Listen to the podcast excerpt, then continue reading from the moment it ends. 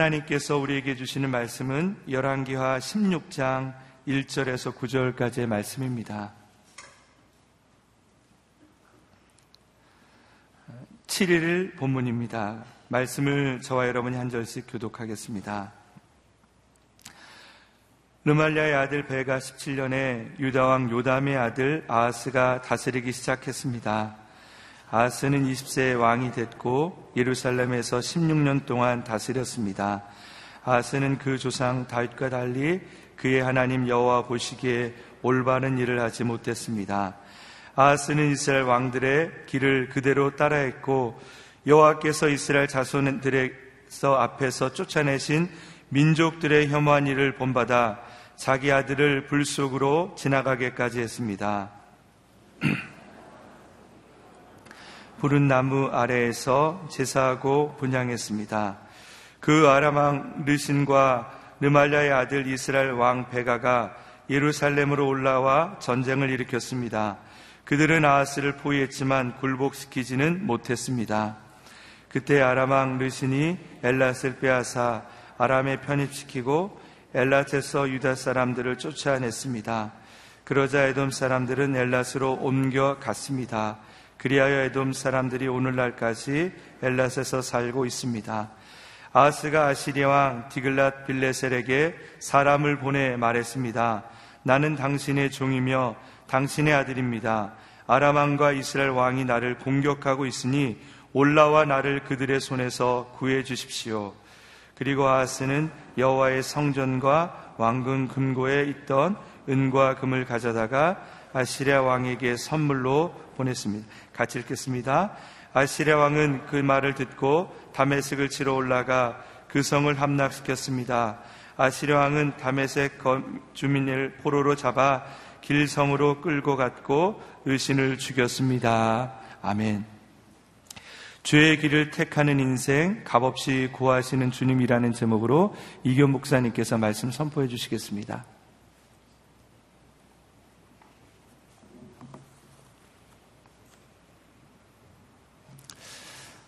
우상이라는 것은 하나님 외에 다른 신을 섬기는 것입니다. 하나님은 아, 우상 숭배를 가장 큰 죄악으로 생각했고 아, 십계명 첫 번째와 두 번째 계명에 우상 숭배에 대해서 어, 말씀하고 있습니다.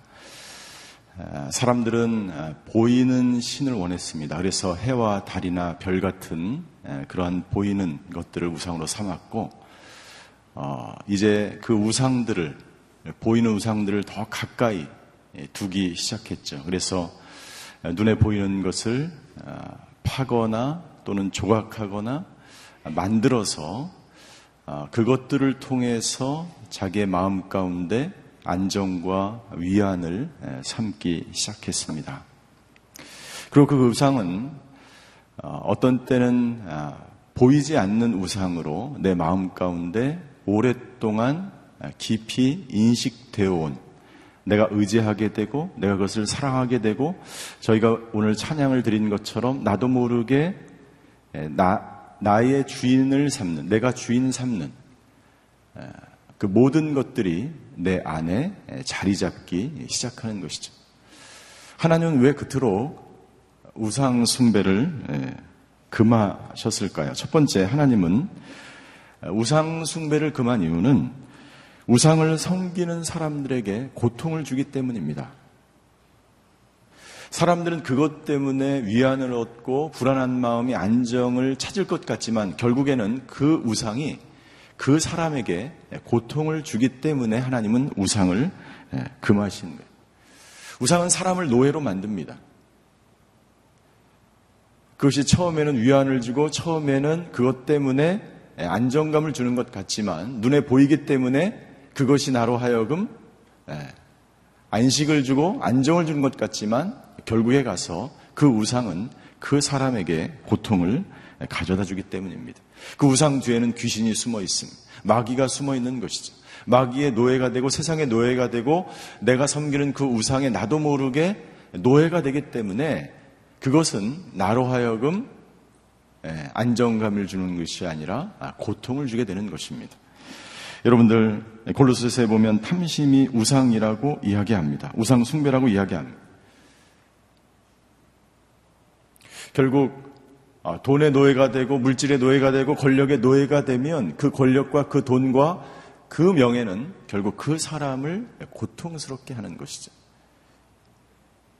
우상 숭배가 그 사람에게 고통을 주기 때문에 하나님은 우상 숭배를 철저하게 금하신 것입니다. 두 번째, 우상을 섬기게 되면 하나님이 주시는 복을 받지 못하기 때문에 하나님은 우상 숭배를 철저하게 금하셨어요. 신명기 28장은 축복의 장이면서 동시에 저주의 장입니다.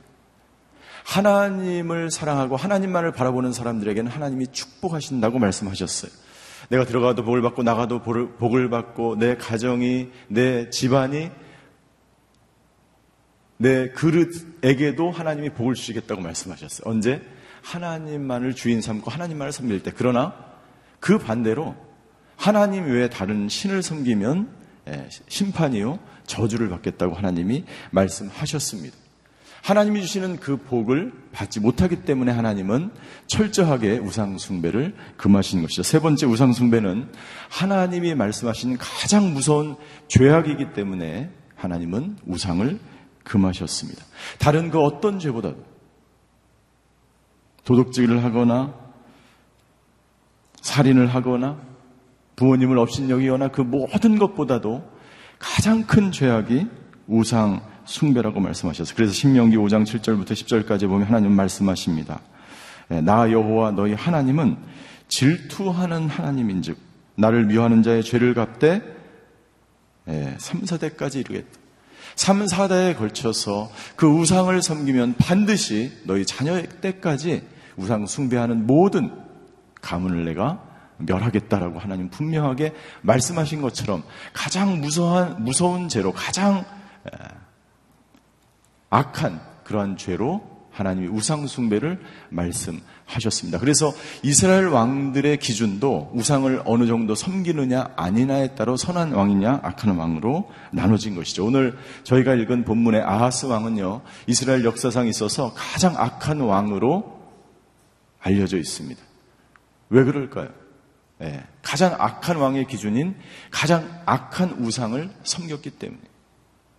아하스가 섬겼던 우상은 어떤 우상이냐면 3절에 기록하고 있습니다. 3절. 3절 한번 같이 읽겠습니다. 시작. 아하스는 이스라엘 왕들의 길을 그대로 따라했고 여호와께서 이스라엘 자손들 앞에서 쫓아내신 민족들의 혐오스러운 일을 본받아 자기 아들을 불 속으로 지나가게까지 했습니다. 우상들의 또 하나의 특징은 뭐냐면 혐오스럽다는 것입니다. 가증하다는 것입니다. 여러분들 인도나 우상을 섬기는 수많은 나라들을 한번 가보십시오. 얼마나 예, 상상할 인간이 상상할 수 없는 신들을 섬기고 그 신들을 섬기는 행위 자체가 굉장히 혐오스럽습니다. 추악합니다. 어떨 때는 눈으로 볼 수 없을 것조차 없을 정도로 굉장히 혐오해요. 그런데 아하스는 특별히 몰록이라고 하는 암몬 조상들이 섬겼던 이스라엘 백성들이 가나안 땅에 들어가서 가나안 땅에 들어갔을 때 이미 그곳에서 가나안 족속들이 섬겼던 몰록이라고 하는 우상을 섬겼어요. 그 몰록의 특징은 뭐냐면 자기 자녀들까지도 아들까지도 제물로 바치는 것입니다. 그래서 아하스는 자기 아들을 불 속으로 진화하게 합니다.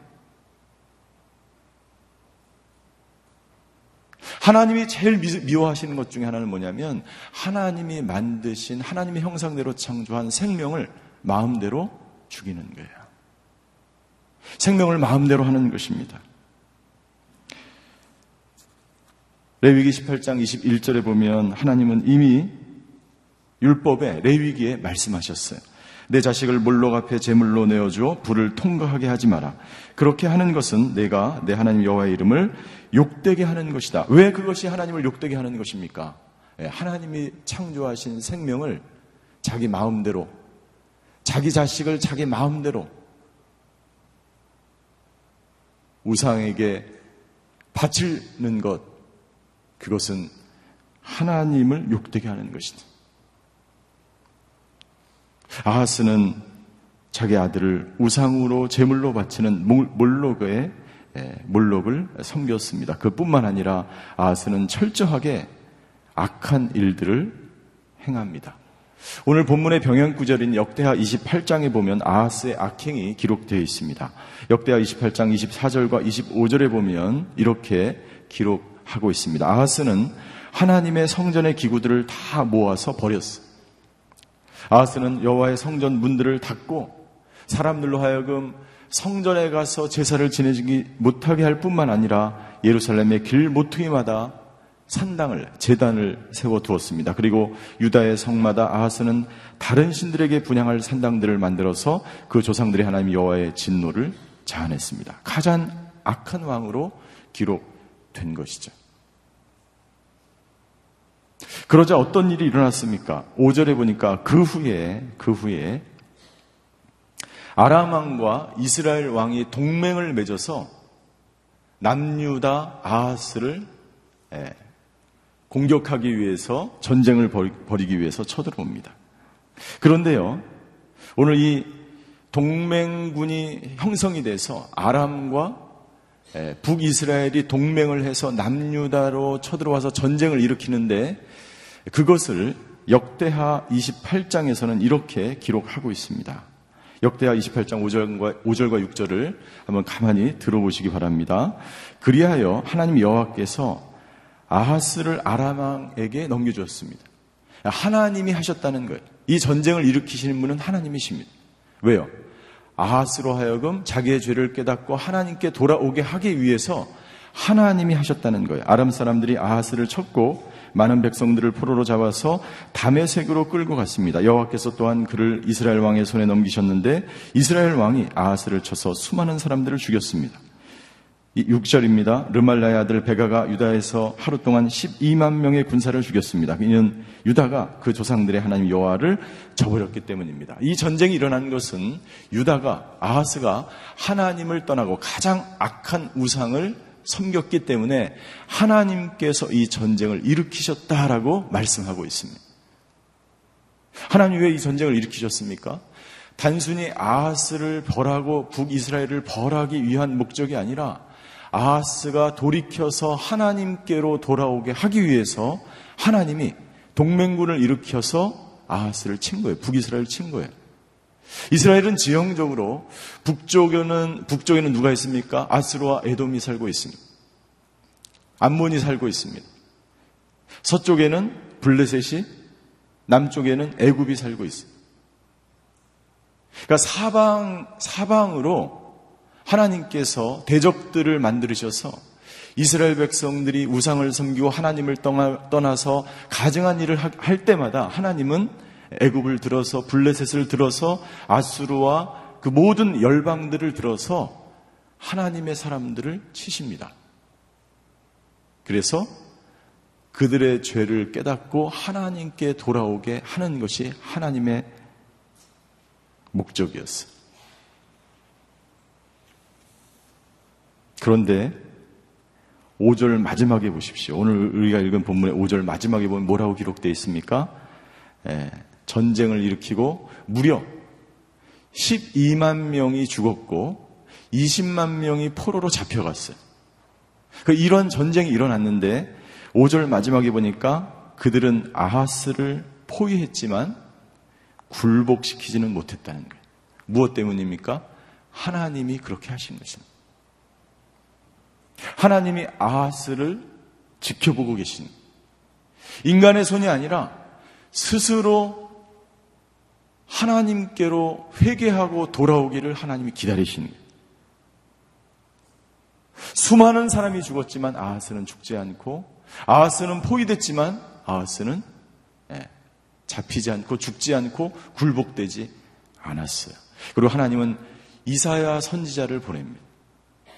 이사야 선지자를 아하스에게 보내서 이렇게 말씀하십니다. 이사야 7장 4절이에요. 하나님이 이사야에게 이렇게 이야기합니다. 아하스에 가서 이렇게 말하라고 이야기합니다. 그것이 이사야 7장 4절에 기록되어 있어요. 그리고 그에게 이렇게 말하여라. 조용히 기다리고 두려워하지 마라.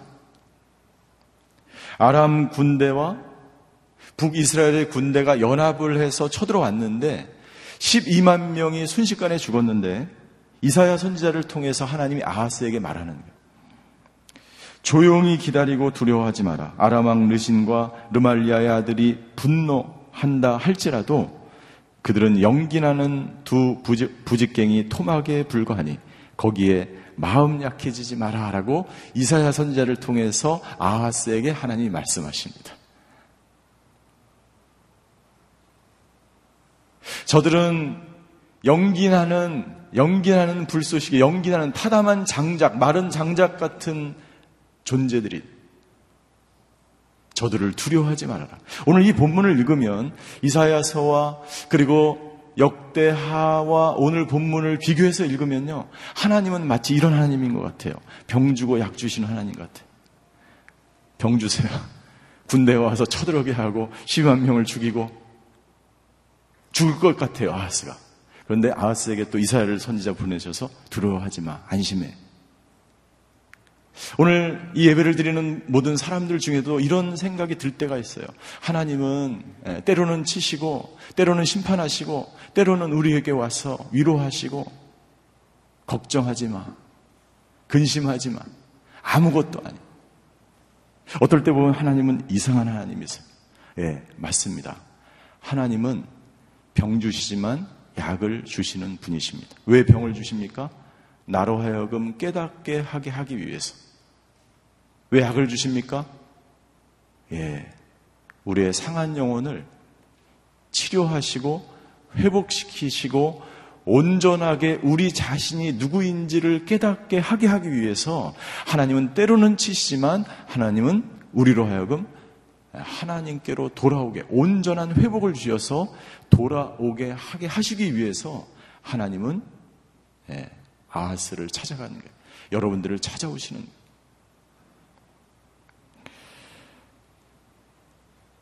이사야 7장에 보면 하나님 이사야 선지자를 통해서 아하스에게 이야기합니다. 7장 10절에 보니까 11절 너는 하나님께 근심하지 말고 두려워하지 말고 하나님께 표적을 구해라. 징표를 구해라. 하나님의 언약과 하나님의 약속이 분명하다는 징표를 구해라. 그러면 하나님께서 징표를 주셔서 너는 안전하고 북이스라엘은 안전하고 내가 죄악에서 돌이켜 돌아오기만 하면 하나님이 표적을 주셔서 예, 어떤 표적을 주실까요? 예, 그 동맹군을 다 무찔러 주십시오. 그럼 하나님 그렇게 하시겠다는 거예요. 전제는 무엇입니까? 우상을 버리고 하나님께로 돌아오면 하나님이 표적을 주셔서 그 모든 동맹군들을 물리쳐 주시고 환란에서 너를 구원하시겠다라고 이사야 선지자를 통해서 말씀하셨어요. 그런데 아하스가 어떻게 하였습니까? 아하스가 예, 이사야의 제안을 거절합니다. 거절해요. 그것이 인간입니다. 우상에 빠진 인간은요, 귀가 멀고 눈이 멀고 하나님의 사람을 보내고 이사야를 보냈지만 하나님의 그 초청을, 초청을 받아들이지 않아요. 결국 어떻게 합니까? 결국 7절에 아하스는 예, 눈이 멀고 귀가 멀고 우상에 빠져 있는 그 아하스는 결국 7절에 어떻게 합니까? 7절을 같이 한번 읽겠습니다. 7절 시작. 아하스가 아시리아 왕 디글랏 빌레셋에게 사람을 보내어 말했습니다. 나는 당신의 종이며 당신의 아들입니다. 아람 왕과 이스라엘 왕이 나를 공격하고 있으니 올라와 나를 그들의 손에서 구해 주십시오. 여러분 하나님은요 이사야 선제를 통해서 아하스에게 말씀하셨습니다. 네. 징표를 구하면 내가 그렇게 하겠다. 너의 말대로 하겠다. 표적을 구하라. 아하스는 그렇게 하지 않았어요. 어떻게 합니까? 아하스는 예, 눈에 보이는 우상을 찾아갑니다. 아하스에게 있어서 눈에 보이는 우상은 예, 아수르 왕 디글랏 블레셋이었어요. 권력이었어요. 눈에 보이는 왕이었어요. 아하스에게 우상은 디글랏 빌레셋이었습니다. 그에게 찾아가서 이렇게 이야기합니다. 나는 당신의 종이며 당신의 아들입니다. 여러분들 우상은요 그 사람을 노예로 만든다고 이야기했습니다. 아하스는 권력의 노예였어요. 결국 아스로 왕에게 찾아가 나는 당신의 종입니다. 당신은 나의 주인입니다라고 이야기합니다. 이 이야기를 할 때 하나님의 마음이 얼마나 아팠을까요? 하나님이 이 말을 하는 아하스 하나님을 대신해서 왕으로 삼았던 이스라엘 백성들의 말씀을 가리키고 하나님의 나라로 이 나라를 통치해야 될 왕이 이방 왕에게 우상을 절하는 것과 똑같은 모습으로 찾아가서 나는 당신의 주인입니다. 라는 이야기를 했을 때 하나님의 마음이 얼마나 아팠을까요? 사랑하는 성도 여러분들, 저와 여러분들이 우상을 숭배할 때, 그리고 우상에게 절할 때 하나님의 마음이 얼마나 아플까요? 역술인 협회에 의하면 지금 한국 땅에 무속인들의 숫자가 50만 명이 넘는다 그래. 10명 중에 4명이 사주를 보고 점을 치러 다닌다고 이야기합니다. 목회와 신학의 통계에 의하면 예수님을 믿는 사람들도 점을 친다 그래. 우상의 노예가 되기 시작합니다. 나도 모르는 사이에 우리의 삶 속에 크리스찬의 삶 속에 교회 안에 우상이 들어오는 거야. 결국 그런 사람들의 입에서 무엇이 나옵니까? 우상에게 절하게 되고 당신은 나의 하나님이요 나의 주인이라는 말을 하게 되는 것입니다. 그리고 7절 하반절에 뭐라고 이야기되어 있습니까? 아람 왕과 이스라엘 왕이 나를 공격하고 있으니 올라와서 나를 그들의 손에서 구해 주십시오. 오늘 본문의 제목을 한마디로 요약한다면 오늘의 본문의 제목은 어이없는 아하스 왕이 어이가 없습니다. 우리를 구원하실 북이스라엘을 구원하실 우리의 가족을 구원하실 분은 우상이 아니요 하나님 한 분뿐임을 믿으시기를 주임으로 축원합니다. 이 말은 하나님 앞에서 해야 됩니다. 나를 나를 구원하여 주시옵소서. 우리를 구원하실 분은 오직 한 분, 이 세상에 신은 오직 한 분, 하나님 외에 아무것도 아하스는 우사에게 찾아가 아, 아스로 왕에게 찾아가서 나를 구해달라고 이야기합니다. 10편 46편 1절에 시편 기자는 이렇게 이야기합니다. 하나님은 우리의 피난처시오 힘이십니다. 고통을 당할 때 바로 눈앞에 있는 도움이십니다. 고통과 환란을 당할 때 우리를 도울 분은 하나님이라고 분명하게 선언하시는 저와 여러분들이 되시기를 주임으로 축원합니다. 그래서 역대하 28장에 보면요. 그 동맹군 앞에 북이스라엘과 아하스의 마음이 흔들렸다라고 기록하고 있어요. 여러분들 흔들리지 않게 되기를 주임으로 축원합니다. 여러분들을 구할 분은 하나님이기 때문에. 그리고 9절 40, 10편 46편 9절에 이렇게 기록하고 있습니다. 그분은 땅 끝까지 전쟁을 그치게 하시고 화를 부러뜨리시고 창을 두 동강 내시며 병거를 불태우시는 분입니다. 내 환란을 중재하고 내 전쟁을 그치고 이 나라와 이 민족의 모든 전쟁을 그치게 하실 분은 하나님이다라는 것입니다. 8절 우상을 숭배하는 아하스는 어떤 행동을 하게 됩니까? 8절입니다. 그리고 아하스는 여호와의 성전과 왕궁 금고에 있던 은과 금을 가져다가 아시리아 왕에게 선물로 보냈습니다. 예. 여러분들 우리가 우상을 섬기고 우상을 섬기면요 사리 판단을 제대로 하지 못합니다. 온전한 분별력과 지혜와 명철이 사라지기 시작합니다. 결국 어떻게 합니까? 예. 급하면 자기 재물뿐만 아니라 하나님의 재물까지 우상에게 바치는 어이없는 왕 아하스를 우리는 보게 됩니다. 아하스를 통해서 하나님 우리에게 말씀합니다. 여러분들 죄에서 돌이키지 않고 계속해서 우상을 섬기게 되면 첫 번째 정체성의 혼란을 갖게 됩니다. 내가 누구인지를 모릅니다. 내가 어떤 사람인지를 모릅니다. 내가 하나님의 자녀의 왕 같은 족속이요 이 땅 가운데서 하나님의 부르신 자녀로서의 삶을 살아가는 것을 포기합니다. 자기가 누구인지를 모르게 되는 거예요. 자기가 누군지를 모른다는 것은요, 어떻게 이 세상을 살아가야 되는지를 모르는 거예요. 두 번째, 인생의 문제가 찾아왔을 때 그것을 어떤 방법으로 해결하는지를 모르게 됩니다. 환란이 찾아왔을 때, 물질의 어려움이 찾아왔을 때, 관계에 어려움이 왔을 때, 사업에 어려움이 왔을 때 그것을 어떻게 해결해야 될지 모르는 아하스 왕처럼 변화되는 거예요. 언제? 우상을 섬길 때. 죄에서 돌이키지 않고 하나님을 떠날 때 어떤 방법으로 어떻게 해결해야 될지 모르. 세 번째, 세상의 도움이, 우상의 도움이 오히려 해가 된다는 것입니다. 아하스는 우상에게 찾아가서 절을 하고 우상에게 도움을 요청합니다.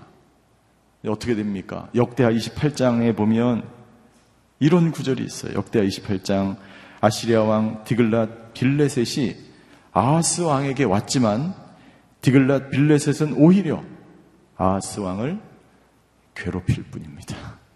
괴롭힐 뿐이었습니다. 우상숭배, 하나님을 떠난 인간의 최후는요, 그 우상에게 도움을 구하지만 우상에게 오히려 괴롭힘을 당한. 오늘 이 본문을 통해서 하나님은 저와 여러분들에게 말씀합니다. 저와 여러분들의 우상은 무엇입니까? 오늘 저희가 처음에 찬양을 했던 것처럼 내가 주인 삼고 있는 것, 하나님 외에 내가 주인 삼고 있는 것, 하나님 외에 내가 사랑하는 것, 하나님 외에 내가 날마다 생각하고 꿈꾸는 것, 그 모든 것들이 다 우리 마음 가운데, 우리 인식 안에 자리 잡고 있는 우상. 그 우상을 버리지 않으면 우리는 그 우상 때문에 고통을 당하고 괴롭힘을 당하고 그 우상으로 인해서 여러분들 우리의 삶의 방향의 목적을 잃어버리고 환란이 오고 어려움이 당할 때 어떻게 해결을 해야 될지 모르고 나중에는 내가 누구인지조차 알 수 없는 하나님의 자녀로서의 삶을 포기하게 된다는 것입니다. 사랑하는 성도 여러분들, 저 여러분들의 가정과 우리의 삶 속에 내 안에 깊이 자리를 잡고 있는 모든 우상을 버리고 하나님께로 돌이켜 하나님만을 주인 삼고 하나님만을 섬기는 저와 여러분들이 되시기를 주행으로 축원합니다. 기도하시겠습니다.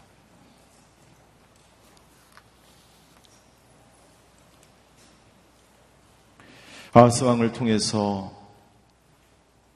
나의 우상이 무엇인지 이 민족의 우상이 무엇인지 우상을 섬길 때 우리가 어떻게 되는지에 대해서 말씀해 주셔서 감사합니다.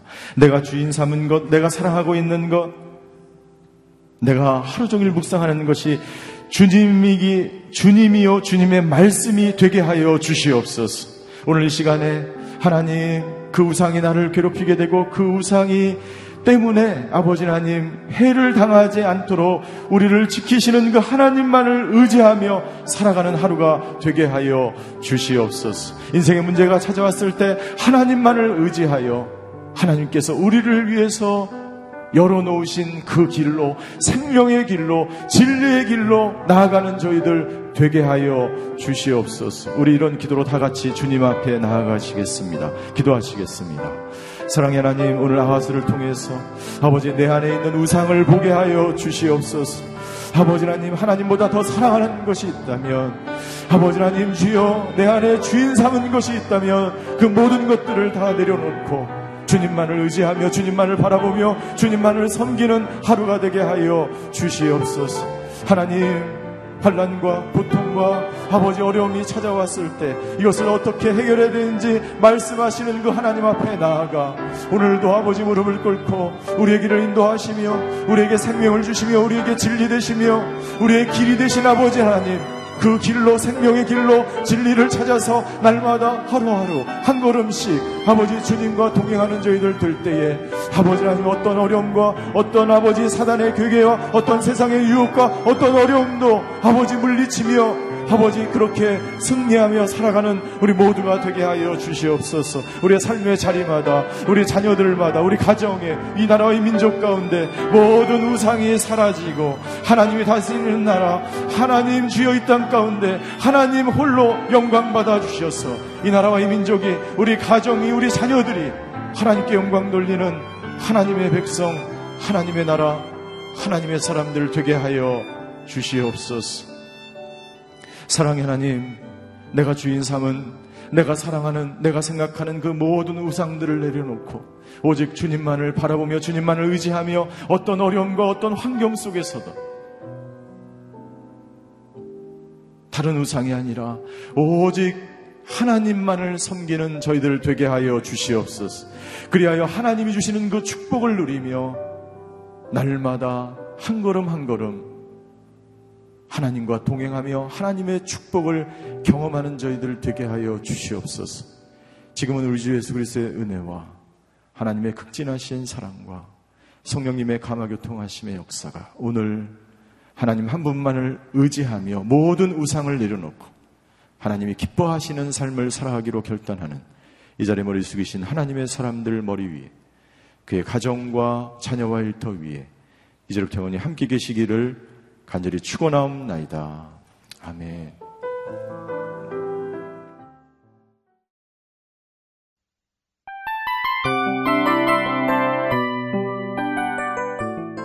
이 프로그램은 청취자 여러분의 소중한 후원으로 제작됩니다.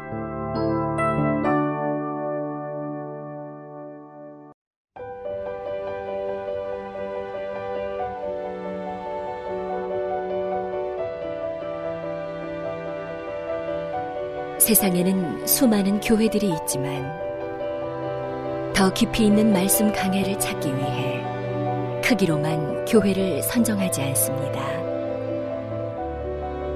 보다 좋은 영적 콘텐츠를 더 많이 나누기 위해 방송비를 받지 않습니다.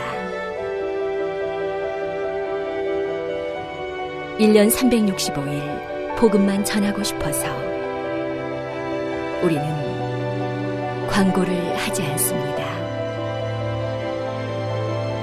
온누리의 복음을 땅끝까지 CGN TV와 함께 땅끝 성교사가 되주세요